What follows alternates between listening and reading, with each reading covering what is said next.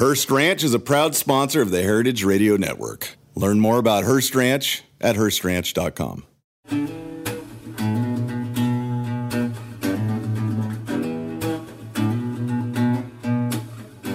Welcome to Pizza Quest. I'm Peter Reinhart, a man on a never ending search for the perfect pizza. This show is the audio version of the Pizza Talk YouTube series where I engage in interesting conversations some of the country's greatest pizza makers and other artisans. Thanks for joining me on this quest. I'm with Andris Lagsdin, who's the creator and inventor of the Pizza Steel and all of the Pizza Steel spin-offs that have happened ever since. We'll, we'll catch up with in a few minutes.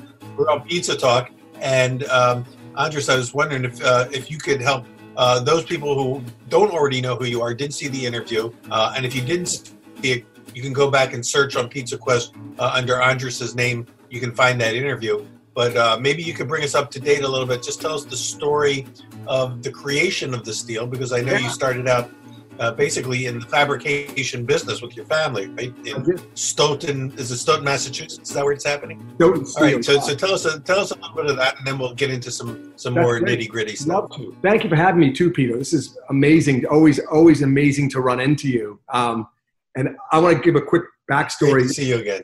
Of how I had met when I first started, and this is like 2012 and 13. Um, you called my office totally random, and I talked to my dad, and my dad.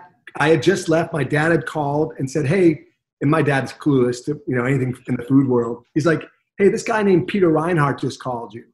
Um, you want to call him back? I'm like, Dad, do you know who that is? It's like the legend. This is the guy. I mean, this is. Was, I still remember that day vividly, Peter. It was incredible. every time I see you, I'm just like I light it up because I've read all of your books. I'm a huge fan, um, which will give me a good, a good segue into um, the baking steel. So I I was in the culinary world in my young adult life. I in high school I worked at you know flipping pancakes. Kind of got the bug working yeah. in a um, and then I worked in restaurants and studied culinary arts. And um, yeah, you worked with Todd English, didn't you? Did. one of the great American chefs. Yeah, amazing. So that was my last my last professional um, like gig in a, in a restaurant was with Todd English, and I originally was hired at Figs slinging pizzas. And I, you know, here I am, this culinary guy, and thinking like I'm way too cool for pizza. What? But I'll take it. You know, it's like I absolutely fell in love with pizza more than you know as a kid and the passion that Todd had about his dough and his toppings and the creations of pizza, it just made me fall in love with what pizza is all about. Um, so I took a deeper dive into that passion.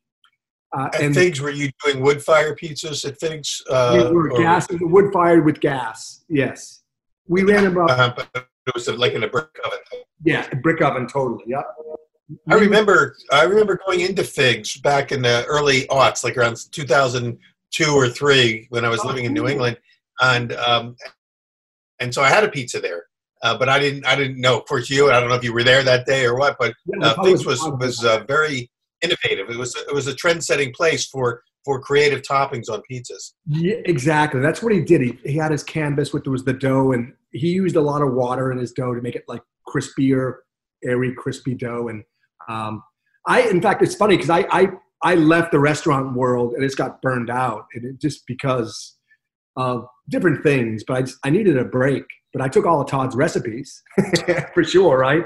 And I would recreate yeah. them at home. I had a pizza stone. I would break them, and I was just kind of like ho hum, like these are good. I'd make them for friends, but they weren't like super exciting. Um, I always just thought in the back of my brain that you needed a wood fired oven to really make it legendary at home.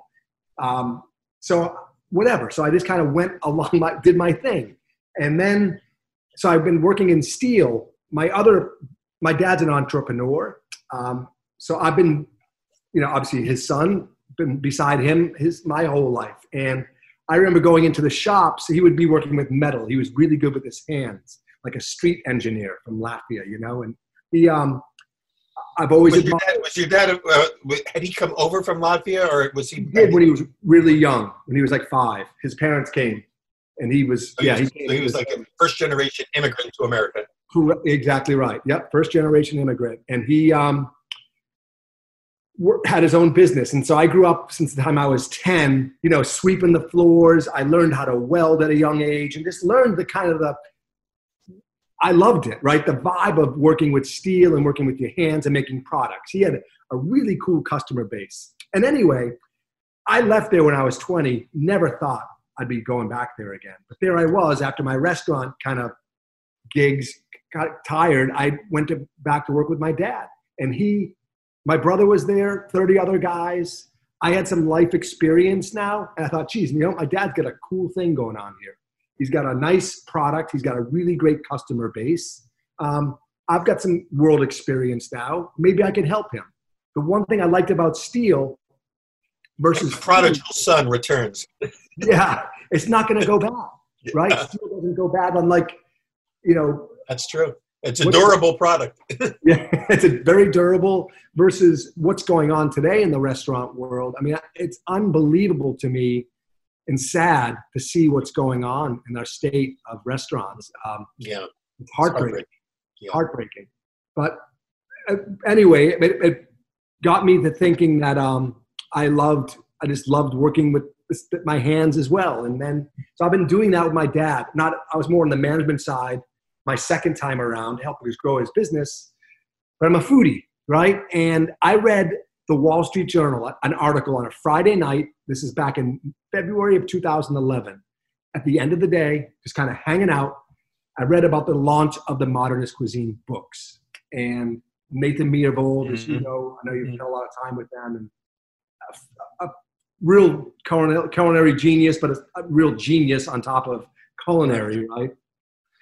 And Amazing. all, and all the lights start going off now, right? All right, so I'm just reading Like- about the. I just thought, just to interject here, you know, one of the things I find interesting with a lot of the people that we've talked to on Pizza Talk, it's interesting how uh, many of us have two or even three different career tracks or paths that we have followed that somehow converge, uh, and often through, you know, at, at the realm of pizza, but they come together. And Yeah. in this case, it seems like you know you had these two different sort of avenues that uh, that were working, and then all of a sudden you needed something to kind of like diffuse them together and to and to that that burst of light, you know, to make it all Exactly. aha. Exactly right. It was an aha moment. I read the article and he mentioned pizza and steel. And I would, I probably did this to my, if you guys, the viewers are listening, but I did like a face palm. Oh, they're, they're seeing you. They're seeing you. and I was, I literally went out to my plant and I grabbed a piece of steel that I used for a caterpillar component. I didn't clean it up. I just brought it home. And my wife said, "What are you doing with that steel?" I said, "I'm going to make pizza this weekend." And I did. And you know, it was one of those moments where I made dough that weekend and I'll never forget it. I made a pizza in about six. I didn't really time it because it wasn't a big that wasn't a big concern, but I, it was like six or seven minutes. And we struggle, home pizza makers. I had a crispy crust in seven minutes, and I was mind blown. And so I went back to my office on Monday, and I told my brother and my father, I've got this new idea for a product. And they basically, and we were, this is 2011. The economy's just starting to come back from where it was. We make Caterpillar components, John Deere components. Yeah. We're a fab shop. How in the hell are we going to do a kitchen product? Um, so I, Right. I, Right. I agreed with them. I shelved this thing. I, as Yeah. great as an idea this was, I didn't have belief in myself or my business to produce it. So there it was, and I let it go. Um, But the seed was planted. the seed was planted. And I don't know about you, but we all, and I know you've had a, a million ideas too, and some of them just will not go away. Yeah. You need to jump down that rabbit hole with those ideas and really try to learn and figure Right. out what it was. And so there it is. It was like, you know, I came out with on Kickstarter literally a year and a half after reading the idea. A lot of stuff happened. Um, fear, being afraid of, you know, trying something new and all these Yeah. different elements. But I did it. I took a chance. I took a leap. Um, thank God. Thank goodness that I, I had the faith in myself to do that. Um, super lucky and super grateful every day still. But because I went out and did something I'm passionate about, like the universe kind of came back and spoke to me. Mm-hmm. Hey, you know what? You're supposed to be doing this. Yeah. It, it's interesting because uh, that moment when you're at the edge of the cliff and you have to decide whether you're going to take the leap or not, you know, that's a moment of truth for so many entrepreneurs. And I'm sure that we, if everyone shared their, their experiences, probably have a commonality of that fear and you know wondering is this the time? You know what happens if it, if i don't make it to the other side of the cliff or et cetera et cetera. But you have to take the leap or else it's not going to happen. So true and you need to get to the other side and whatever it might take to get there but you got a strong belief in yourself and don't listen to anybody else. Just just mm-hmm. do it.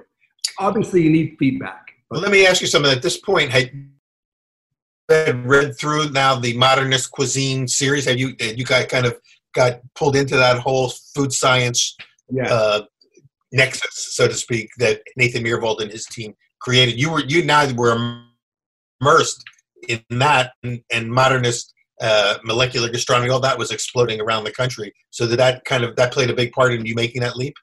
Oh, big time! Just seeing what they did, and then um, it was more of like a um, yeah and that was incredible what they did. And, and still i still go through those books. And they obviously the bread version which is i know you had your hand in that one as well. I, I was involved to, to, to, an extent. And and now i'm very excited to know that things full circle that the modernist cuisine people did modernist bread. Now they're doing modernist pizza which should be coming out you know sometime either this year or next year. So you know it all comes back to pizza in the end right?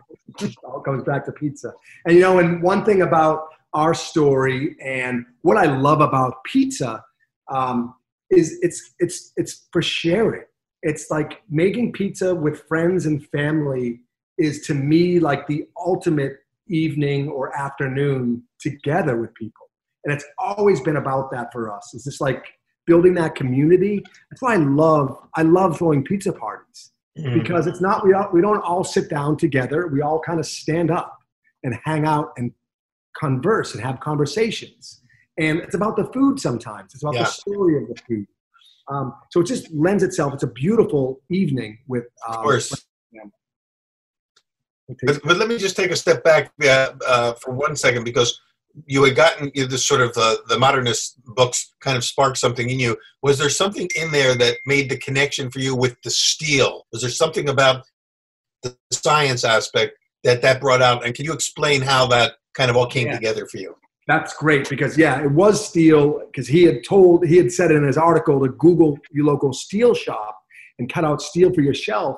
Well, it was in that moment that I said, "Holy smokes!" Like we knew from science in, in middle school that you know steel conducts energy really well. Like you can touch the end of a fork that's hot, and it'll eventually spread out and burn your hand, right? Well, that's what's happening with, with steel and pizza. Well, steel stores 20 times the energy of stone. So, what we can do at 500 degrees in a home oven is equal to what stone can do at eight or 900 degrees. So, it's the mesh of perfect, it's the perfect storm. It's steel in a home oven. Right. Boom. Like, there you go. It's like now you can he's make saying, so He's saying in the book, go out and get yourself a piece of steel, and you're going, wait a minute, I can make this damn thing. You know? He's speaking to me. He's talking yeah, to me. speaking my language. And I, yeah. by the way, you know, my, my dad's plant had a million dollars worth of equipment that could produce this thing. I designed it in like literally like 35 seconds. Like I can do this, I can do this, and I can do that. There were some obviously um, difficulties doing it, but more or less, I had everything I needed right in front of me. Yeah. To produce. Yeah. Exactly. So, you were you were the guy in the right place at the right time. Right Except place, you just needed to have the courage to like turn it into a business instead of just big time. Big yeah. time. That took a lot. That took a lot, and that's I, I still deal with that. that. But it helps because now that I've done it, I, I can like go to the other side now. Yeah. If I'm really struggling with something, I can look at the uncertainty and say, you know what, take a chance because as long as it's not going to harm me or do anything yeah. harmful to anybody around me, let's go do that. Let's, well, the nice thing was you didn't have to necessarily invest in a steel foundry and and uh, you know uh, get all the equipment. You were there ready to go, so that gave you a head start, at least a springboard Oh, into it. Huge, Uh, huge advantage the business that. side, of course, is a whole different story. So, what, about what year was this that you actually decided to go ahead and start manufacturing them and launching them? When was the Kickstarter? at the end of 2012. Okay, We so that's almost eight years ago, about eight years ago. Yeah, And- yeah. Jeez, And then, amazing. and I remember that I heard about it. Someone along the line, uh, uh, I'd heard about the steel. See, Some people had asked me about it. I think you were doing some work. Maybe you were writing with Serious Eats or doing some inter- interaction with some of the folks over there. Uh, was it Kenji or some of the the, Yeah, the, the, the, the, the great voices out of that community? Incredible. And then I had a, I've been using a, a, a pizza stone for years, and I was taking it with me somewhere to do an event, and it slipped out of my hand and shattered. And I remember going, I need a, I need a steel. I can't, I can't, can't keep breaking stones, you know. And that's when I contacted your dad. Well, I contacted you, and your dad answered. Yeah, Yeah, that's right. I remember. It's great. It's a great story. together. Yeah. Well, I know that um, uh, uh, some of the folks who are watching probably have the steel by now, or they may want to know how they can get it. And of course, we'll we'll put links on the on our site so that you know. Okay, but but just uh, if they want to contact you, what's the best way for them? Uh, I That's guess great. So our, our site, the is at- website or directly. yeah, our website is bakingsteel.com. Um, we have our we have our own Shopify store. Um, I can I'm Andris at Baking Steel.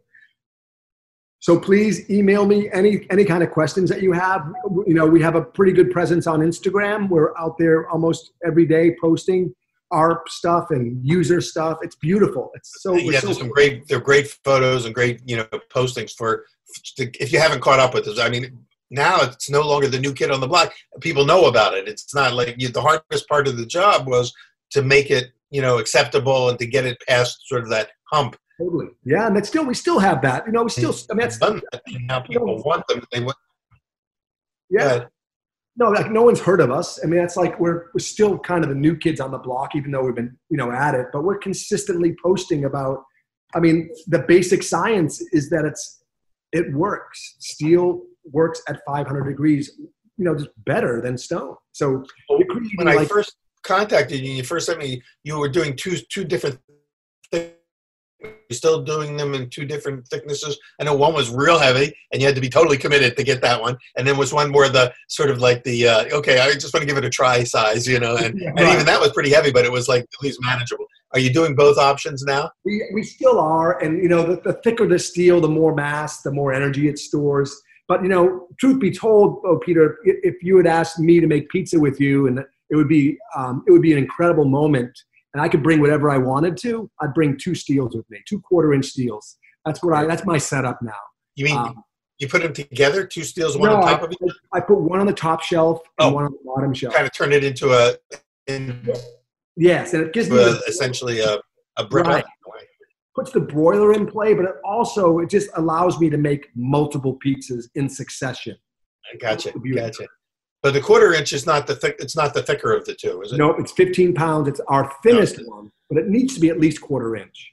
So uh, so for a ballpark, for thinking, and for folks who are trying to get their mind around this, about what would the investment be for a home cook who wanted to get this? I know, actually, by the way, a lot of professional restaurants are now using them, and they're essentially upgrading their kitchen ovens to be able to bake at this level just by using your tools rather than buy a whole new oven. But for those who want to just get one for their home use, what, what ninety are dollars. the uh, entry levels? yeah, eighty nine dollars is the original baking steel, and you know to look at it, and that covers. You know, we pay for the shipping. That's included in that price because of our. Really? Yeah, Well, that's not, it's not cheap to ship a big it's not steel. cheap to ship it. We, we we obviously would get a better rate than most people because of the volume that we're doing. So we share that cost in all of our shipping. Um, it's it's awesome, Peter. That that size, it's 15 pounds. Yeah. But you know, if you look at it like, well, I'm never going to have to order, and I shouldn't say never, but you're going to reduce the amount of times that you call up Pizza Hut or Domino's because the quality that you can make produce in your home, especially with the right ingredients, is Yeah. well beyond what you can get in most. and obviously not just for baking pizzas. You can use it for so many things. And I and I even have uh, one of your later generation products now, the the griddle. Are you still uh, making the griddle? And is that Yeah, great traction? Yeah. So we learned because of modernist cuisine and, and the science behind the steel that it conducts energy so well. It's not just great for pizza. It's great for, you know, put it on your grill and make smash burgers. I don't know if you've had a smash burger yet. They're unbelievable. Or just searing. I've I just had burgers. I've had burgers and steaks oh. on my stone on my steel. Yeah, but I know. So yeah, I you know what? I have to make a smash burger because I you know I, I hear the term and I just thought it was just sort of like just another way saying hamburger, but it is actually a specific way of doing a burger, isn't it? Yeah, it's a, you take a two ounce patty and you literally smash it like a pancake, and uh, on a very hot baking steel, and because the steel conducts energy well, it's every square inch of that baking steel is 450 degrees. So you're getting this patty, the Maillard effect with the, the proteins. Great sear, yeah. Like that. Just a awesome. great flavor. Well, I know that you've got. A, I see a, an oven behind you, and I'm guessing that you have a steel floating around there in the in your kitchen. Uh, we're going to wrap up this first segment with Andris Lagsdin, the inventor and creator of the baking steel. Uh, much copied but never surpassed out there. I know that I've seen knockoffs, uh, and we'll talk more about sort of the genesis uh, and creation of the steel, but also how to use it and uh, uh, can you make something for us? Can you do something? Uh, you know what? I happen to have uh, uh, ingredients on hand to put something together. Yeah, we got. Okay, so I'm sure I would love to see it in action. Uh, again, I know that I'm preaching to the choir for those of you who already have one, but for those who have been curious and wondering, chance to uh, see the the inventor actually using it. You know, it's not just Thomas Edison. You know, moving on to the next project. Uh, this is growing for you. So, um, uh, thank you for being with us on Pizza Talk, Andris. Thank you for giving us sort of the backstory. And in part two of our talk with and conversation with Andris, we're going to get into actually putting it into practice, and we'll see about talk about the future of where the baking stone is going. I keep saying stone because we're so green, but the baking steel is going. Awesome. Is, is that the term, the baking steel? Is that the term that, baking steel. what it's called? Baking steel? Yeah. Baking steel, yeah. Or exactly. just as, as those who use the steel. Stick around for more Pizza Quest after a word from our sponsor.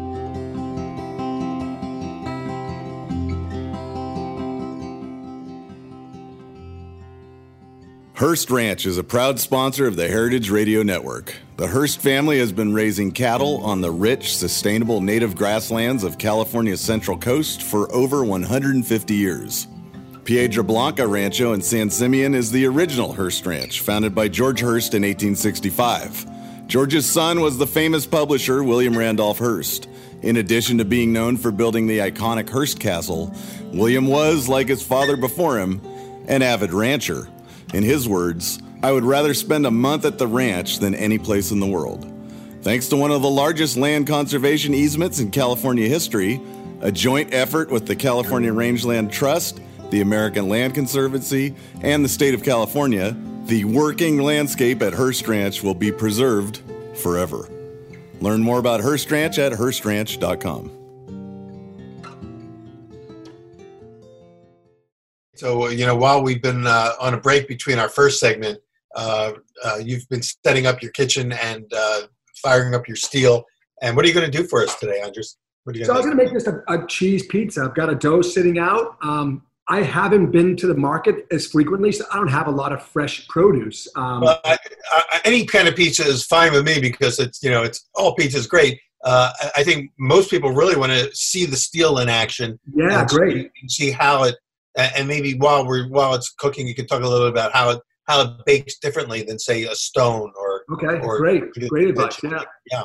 So what do you got? So why you get, get us going here? Well, get started. I've got. A, I'm going to show you guys a quick close up of this dough here. Um, this is a this is like a five day dough. Um, so it's been literally proofing, and almost by accident, I always have dough in my fridge, so you can see how like soft and supple because this dough has been literally just chilling out. Yeah. The glutens are so relaxed now. And I think that's one of the, the real advantages of, of um, longer ferments is that the dough becomes so easy to stretch. Yeah. And I think when people just touch that for the first time, they're like, oh my goodness. Like they think you're a genius, you know? It's, you are um, a genius. yeah, right. But, but, but uh, in, in, this particular instance, uh, what, what kind of flour did you choose to use for this dough? So this is a um, central milling flour. It's their uh-huh. high gluten organic flour, um, high mountain. It's I think it's their equivalent to bread flour. Uh, and Well, it's yeah, been- okay. So, so, but it's a high gluten flour. It's not a double zero quote it's or not a double Italian zero. style. Okay. You can see. I don't know if you can see all these bubbles that this thing Yeah. has. It's like just from because because I haven't really done much with like very you know very little initial mix, um, and then I did a a counter proof for about probably about twelve hours, and then a cold proof. And I got the cold proof from you, Peter. I remember Yeah. reading your book about these cold fermentations. That Um, was for me a big breakthrough technique is using you know like long cold fermentation. Do you know how much hydration do you use in your dough? uh, this is about a seventy percent hydration. Okay, okay. Not- so it's not outrageously sticky like a ciabatta, Nope. but it's soft Nope. It's not at all. It's um, it's pretty easy to handle. Not not for a beginner. It's a little challenging, but they get used to it. Um, but you can see, like, I'm going to pick this thing up. You can see the bubbles, but I'm going to, if you can see my hand, I don't know if you can even see my hand, but the gravity really does everything. I can bring the camera up. Gravity does everything. I'm just kind of working around the perimeter, and Yeah, you can see how much this thing's. And this is about a 250 gram ball. that's that's exactly the way I shape my dough at home as well. Uh, Yeah, using the back of my hands, my thumbs only in the uh, you know at the edge, no no pulling or stretching, which is not the way they do it at pizzerias. You know, we had Nope. Chris Decker from Pizzeria Metro in Vegas uh, do a nice demo for us on how they stretch their doughs there. They're using uh, definitely a firmer dough, and it's all done on the table by you know spinning it in that flour. Yeah, And, those guys uh, are master, masterful the way they do that. Um, But- But I like that technique that you use because it doesn't uh, squeeze out all that those uh, gas pockets that are in there. Yeah, we've got like, and it's natural, like, right? Like, cause I've got like bubbles kind of throughout this thing. And some people, if, if it's enormous, I might pop it. But like the smaller versions of these, I love. I think they add so much character to the dough. Um, it just makes it more unique, like a snowflake. Uh, so, yeah, and so it looks like you're getting ready to, to transfer it over to your peel. Yeah, I've got this is very about 10 inches right now. Um, Uh-huh. I'll talk about the peel. You obviously, most of your readers or listeners will know what these are. I just prefer wood Yeah, um, when I'm launching because I think it helps with some of the moisture. I like to use it's a funny how, how we as as uh, in say the home baking community uh, have our hacks for things and pizzerias they they they have no problem using metal to do the load but i find that uh, i can use metal great to pull it out but i love using wood to put it in same. And I use a combination of flour and semolina flour, oh yeah um, just because I like that little texture. And Yeah.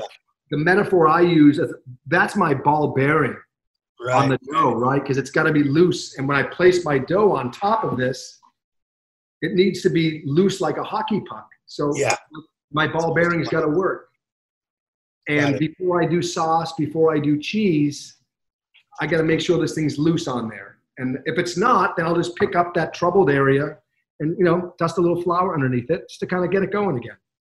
great Anyway, that's kind of that's it. And I could I could stretch this out bigger, but I like it to be a little puffy in, Yeah. in places. Um, so I keep that you know relatively small. But um, I've got my my my baking steels. As you can see, the ovens here. Um, I've got a steel in the top rack, and I have a steel in the bottom rack. It's been preheating for one hour, maybe maybe an hour and a half. I just switched my oven over to broil. ah Um, so this is an electric oven. It's on broil now. This oven might take. I'm going to bird dog it. It might take three or four minutes before that that broiler kicks on. uh-huh That point, I'm launching. So uh, you've got a you've got a stone on top are you baking on the, the pizza on the bottom stone or the top stone Top stone. so cl- so it'll be under under the broiler closer to the the broiler. broiler Yeah, I'm about six inches away. Um, will you have the broiler on or off when you put the On. pizza in on. You're going to bake it under the broiler. Wow. Okay, so in other words, the the stone, the steel itself has absorbed enough residual heat to radiate back into the into the undercrust, Yeah. and then you're going to bake it uh, off with the top heat.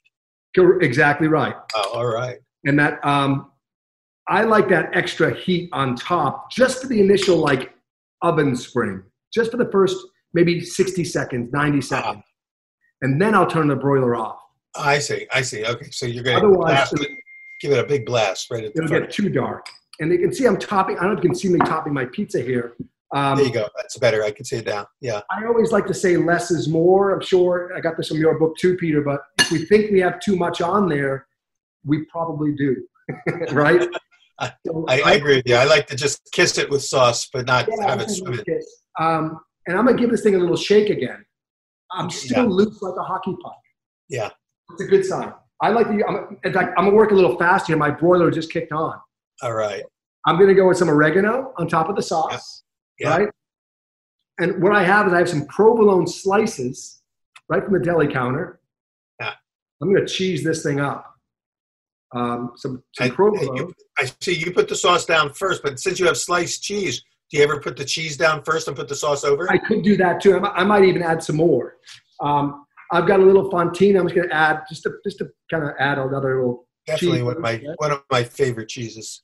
Right, it just melts so nicely. I love it. Love the flavor of it too. Yeah, I, I agree. And then um, I've got some parm reg I might use afterwards, but I'm just going to do a little bit more sauce on here. More sauce, uh. I'm gonna give it a shake. And now, if you guys can watch my, I'm gonna move this oven I'm a little closer to the oven. My broiler's on, so my back of the peel goes to the back of my steel. I kind of just shake it off. Shake it off. And, now, uh, because well, you're, baking, you're baking so close to the broiler that for some people this may be a scary proposition, but uh, you got a timer on it. That's good. So I, don't forget. Yeah. If I'm if I'm cooking the broiler, I'm using a timer. Um, but two minutes under the broiler. Minutes, because wow, two minutes, incredible.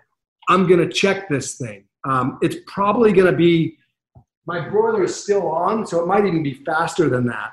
Um, you can close check. your doors with your broiler. That when you close the doors, it doesn't ca- cause the broiler to cut out. Not I, really. Yeah. In my oven, I've got an old GE, you know, like 1982 yeah. oven. When I close the door, the broiler cuts itself off automatically. A lot of them do that. Like, so you have to like learn the tricks. I always find like learn the tricks of your oven. Each oven, yeah. They all um like my I have a gas one here, and the gas is nice because once that goes on, it just stays on. Yeah, yeah. Um, electric are a little bit more finicky. They have some brains behind them. So, um, but you can see like we'll take a peek inside I'll turn that up, light off. You can see the see that. I don't know if you can see pizza in there, but it's it looks pretty awesome. Yeah, that's amazing. It's time to get some color, but I want to keep the door closed. I'm cheating.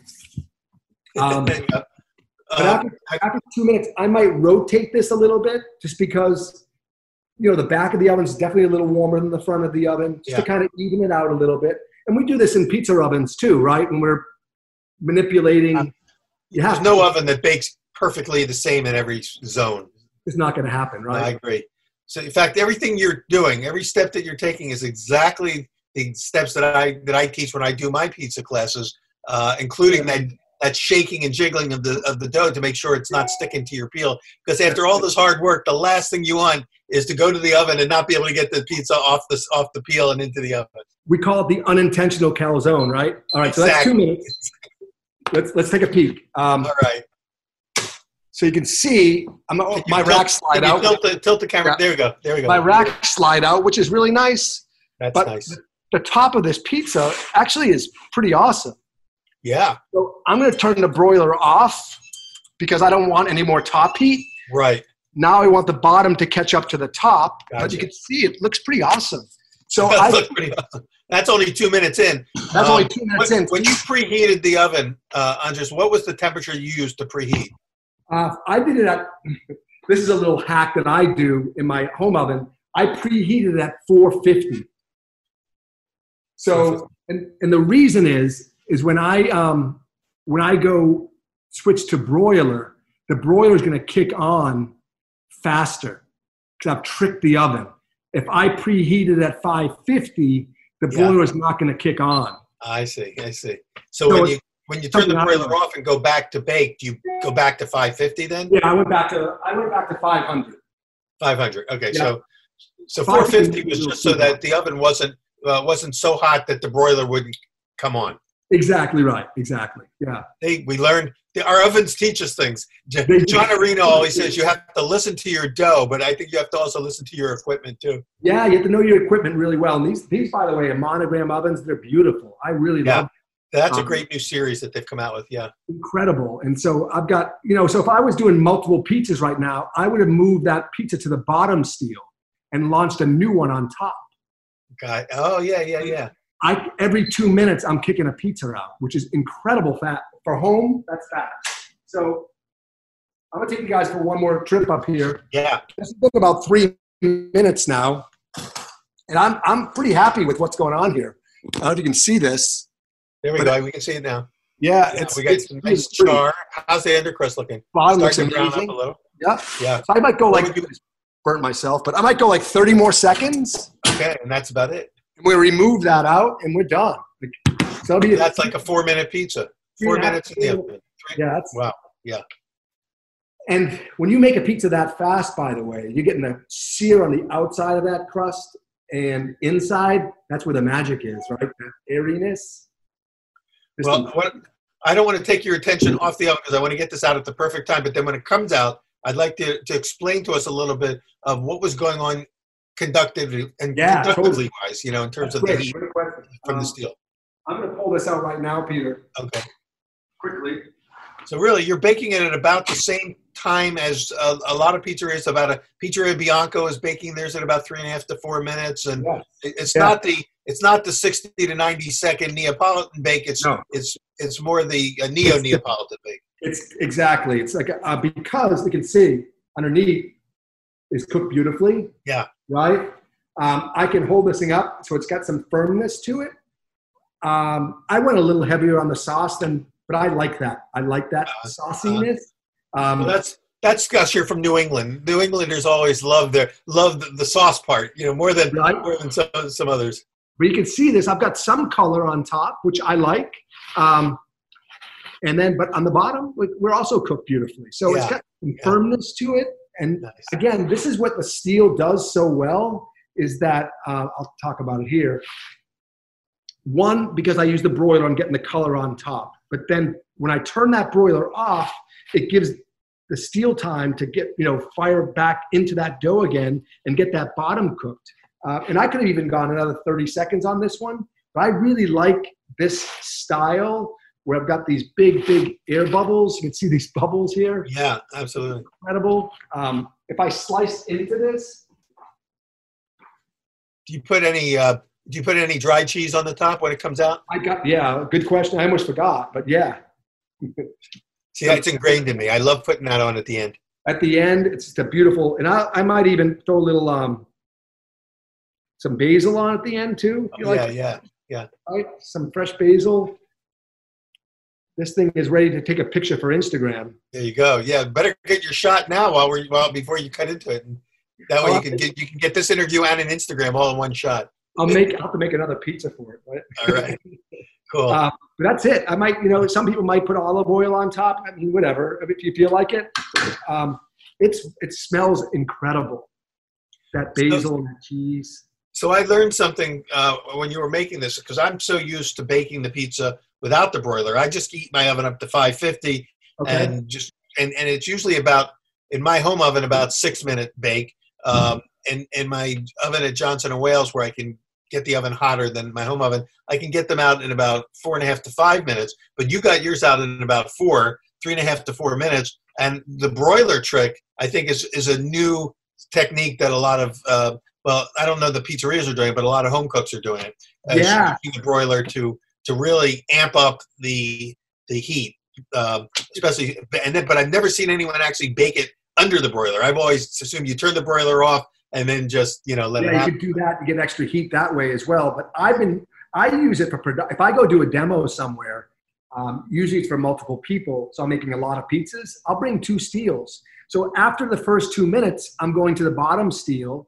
Um, by the time I make my next pizza, that steel's already back up to temperature.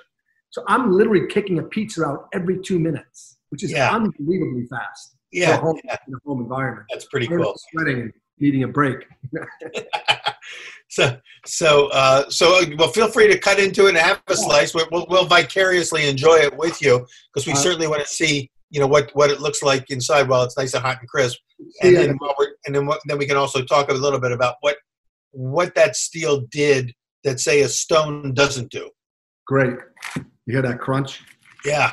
Oh man, I can see you were holding that knife because you wanted to make sure we heard that sound. I, I was pausing. I love the sound of crust. Oh, it doesn't get. You know, it's funny, Peter. I probably made you know thousands of pizzas in here, and every one I make is just as exciting as that first one. I just even this is incredible.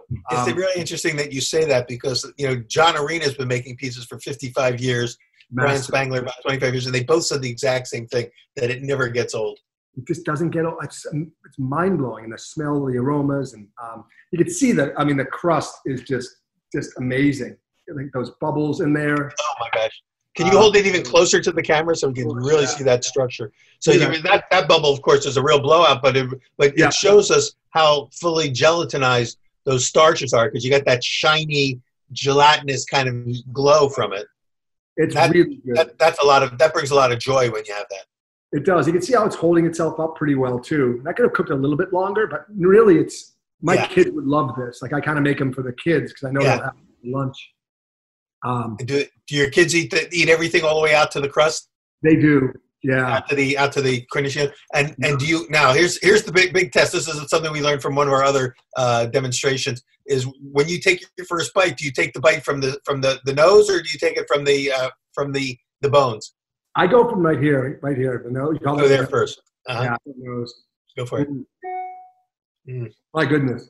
and of course we all wish we could be there with you but uh, those who were watching you know how to do it now so just go ahead and do it uh, It's so good, Peter.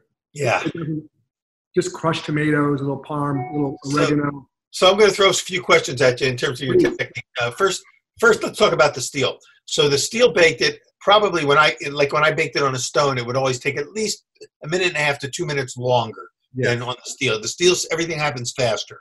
And, and what's going on thermodynamically that's making that happen? So that's a great question. And what is happening is, you know, if the stone and the steel are both at 500 degrees, you can't cheat the science, right?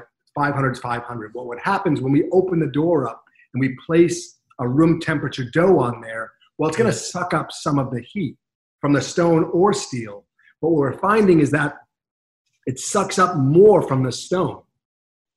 The steel continually rebounds right back to fi- right back to where it was super like 20 times faster than stone Oh, I say and that's that's an enormous amount of time quick recovery. Yeah. Really quick and that's why it works so well and that's why i've got i've got two steels in there because essentially i've got more someone had a funny comment they called it steel estate in your oven right? Yeah. um, but it, it's giving me more hot spots throughout my oven so if i'm doing multiples it's great Yeah, and it's, and it's of course it's holding heat in the oven when even when you open the door. It's it's not going you're not going to lose it as as much. Everything's just better and so it's amazing um, that, that all that heat and again 500 degrees for pizza is like that's the thing it's incredible how how well are these selling now? I mean, how, like, uh, can you estimate how many you've actually manufactured and shipped uh, to this point after being into you're, you've been in the game what five six years now? Uh, Oh, you yeah. know, commercially. i mean we've shipped over 100000 units um, worldwide by now easy And, Um, and how many are you selling uh, to the professional trade, to the restaurant trade?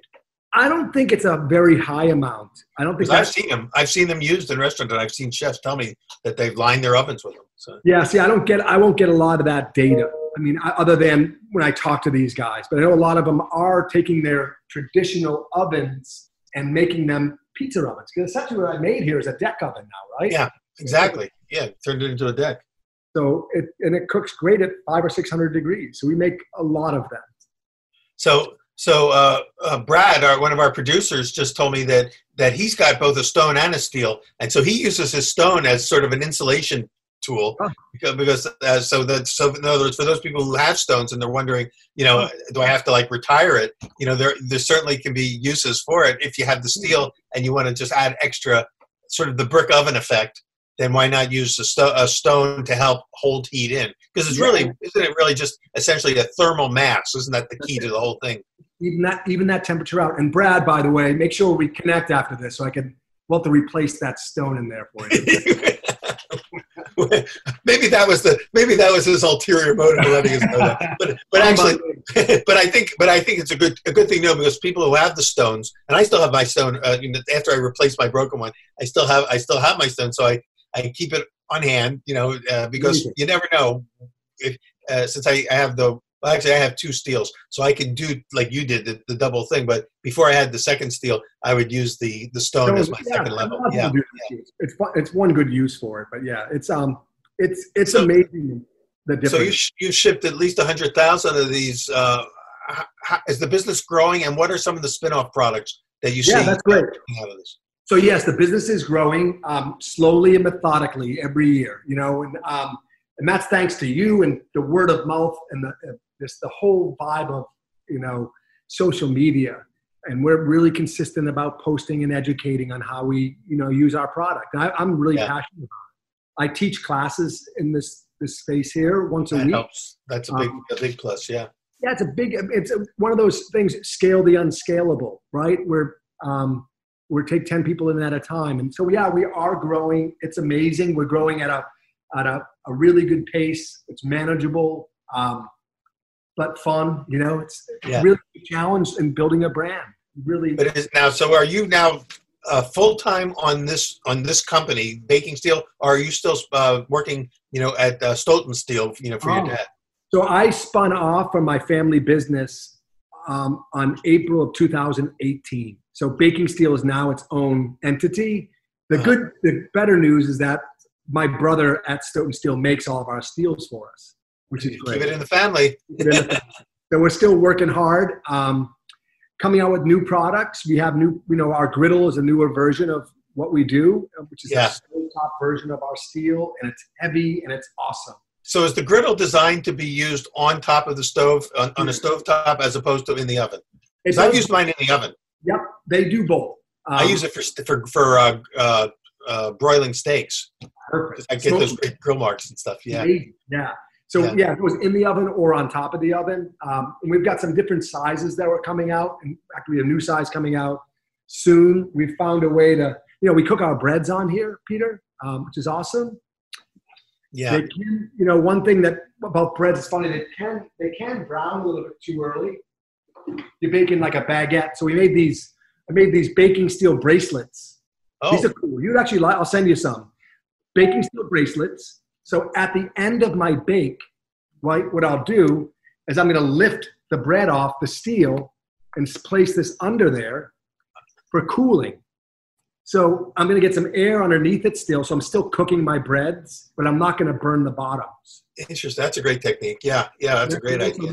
It's made out of silicone, high um, high temp silicone, so they can withstand you know four or five hundred degrees. But my baguettes now that I can make, yeah. unbelievable like incredible. Well, once again, I think it really comes down, and this is where baking science and baking craft kind of come together is understanding how thermal mass and thermal heat you know works and how it it penetrates your product and uh, and how to make your oven more efficient as well because home ovens are notoriously not as efficient as commercial baking ovens to being able to hold that heat in right. so no, incredible so this has yeah, brought it all full circle Super. Do you great. see any other new products in your future? We do actually. We have something coming out. I'm not sure of the timing. We have a couple. You know, with with what's going on in this on the planet right now, we're pausing. Obviously, it's sad. Um, yeah. With new stuff, we're just trying to get the, you know this original stuff still out. But um, yeah, we do have some new products coming out, and more of this variations, incremental improvements over what we have. Um, but yeah, we're always trying to innovate. Um, trying to keep it, you know, listening to the feedback that we get is unbelievable, the feedback. And so grateful for it. Well, you know, I think it's exciting. There's a, a, whole spirit of entrepreneurship out there. We we we talked with Mike from Mike's Hot Honey recently, and you know, he's launched again, same idea, taking that leap from you know, sort of a hobby uh, of a product that he created to turning it into a business. And running a business, it takes all your energy. It takes everything you got. It's uh, uh, they used to tell me when I was in the when I opened my bakery, uh, my baking mentor said, "Remember that uh, your bread is only ten percent of your business. Ninety percent is marketing and you know and dealing with solving problems." And so uh, and I realized that uh, you know once you you've got to have a great product to get the business going, but then you have to be also dedicated or have or if you're not the one for that, then bring in a partner who's a business minded person because business takes it never it never you can't go to sleep every night without solving problems and uh, it's nonstop. It's it's twenty four seven. I've never worked more in my life, but exactly. you know, if you're really enjoying what you're doing, I don't consider it work. I'm super yeah. fortunate that I built this test kitchen slash barn five years ago. I took a risk. I took, you know, on that personally. I paid for this thing. Yeah. Still paying for it, but it um it it is turned into my home office, which is invaluable these days to have some. Space. Well, let me ask you this: if, if people who are watching this are have are sitting on an idea of their own and they'd really like to, they're considering, you know, what next steps might be. Would it be okay for them to write to you and just ask yeah, for sort of uh, real life advice from you? Yeah, I'd love to, I love getting those types of questions and what should I do type of things and how can I can I give you help give you a little bit of confidence to take that at least that next step because you got to take the next step, right? Well, you've already and you've already written one book, right? You had the baking steel book. Are you still working with uh with uh, who is it? Um, your chef, Chef Craig. Is he still yeah, working Chef with? Craig still works with me. Yep, he's here every day. Well, not right now, every day. We're mobile. But, but um, uh, so you've got a book, but I'm wondering if it, does that book also include some of this sort of uh, life lesson advice, or is, is that a next maybe the next book in the maybe in that's the, the next book? Yeah, yeah, this one's more food, more pizza centric, but um, yeah. yeah. there's a lot of there's so much stuff. As anybody who knows and like yourself who's entrepreneurial, um, yeah. making the steals the easy part. you know, um, marketing is a 24 seven job. Just getting out there and and you know the one thing I'll say, the one piece of advice, just be consistent. Be consistent with your own self take care of yourself. Like that's one thing that we cannot overlook. Be kind to yourself, and um, that'll translate into you know more more everything. Just be kind. Be kind. Do you have employees now that work for you that are on your payroll? I do have employees. Yes. So it's, have, it's gone from being a one man show to being oh, yeah. yeah. I've got a team, and you know I built this with on the backs of the 2009 recession. My my previous with my family business and one thing I wanted to build my business was something small, also mobile, right? I've got, and we're fortunate that we're able to operate in this environment successfully, and we're super grateful for that. Um, I don't have a lot of overhead though, which is important. Right? Nice. Well, you know, it's great. To, it's great to see that you. What you did, in my mind, this is my sort of phrasing of it. Is you connected the dots from different threads of your life and came up with something that uh, created a new product for the world that has really sort of uh, uh, I don't know if this is the right word or, or too punished, but it galvanized you know the way people uh, you know think about that, uh, about cooking again. Yeah. Uh, so thank you so much for all of that, for your contribution, for your hard work, and for uh, being an inspiration. And for those who do want to write to Andris, A N D R I S, at uh, bakingsteel.com. Is that the way to get to you? Right. Yep, please. Or go through the website. Yeah. And, uh, and if you don't have one, you know, maybe it's time to start getting one. Yeah. Uh, and and uh, uh, do you also have instructional videos on YouTube that where you show we do. People? We've got a YouTube channel with a lot of stuff on there. Um, obviously, our blog has got a lot of stuff on there, and we're continuously posting on Instagram, Facebook. Um, always content to help you learn, and we learn from you guys too. Your feedback is amazing. Um, well, yeah. So, so those of you who are using them, uh, you know, feel free to keep sending your feedback, any thoughts, questions, um, maybe suggestions. Uh, this, this, is the exciting part. This is the legendary time of a business is when it's on, it's launching and early, and then uh, and then then uh, your grandchildren will have stories to hear from you later. I hope. I hope. Right? That's amazing. Yeah. Well, Andris Lagsdin, thank you so much for being with us on Pizza Talk uh, and for all that you're doing and uh, and for making a beautiful pizza for us today and showing how easy it can be done at home. Thanks. Awesome. I'll try to devour this now. Thank you, Peter. Pizza Quest is powered by Simplecast. Thanks for listening to Heritage Radio Network, food radio supported by you. For our freshest content, subscribe to our newsletter. Enter your email at the bottom of our website, heritageradionetwork.org, and connect with us on Instagram and Twitter at heritage underscore radio. You can also find us at facebook.com slash Heritage Radio Network. Heritage Radio Network is a nonprofit organization driving conversations to make the world a better, fairer, and more delicious place. And we couldn't do it without support from listeners like you. Want to be a part of the food world's most innovative community? Subscribe to the shows you like, tell your friends, and please join the HRN family by becoming a member. Thanks for listening.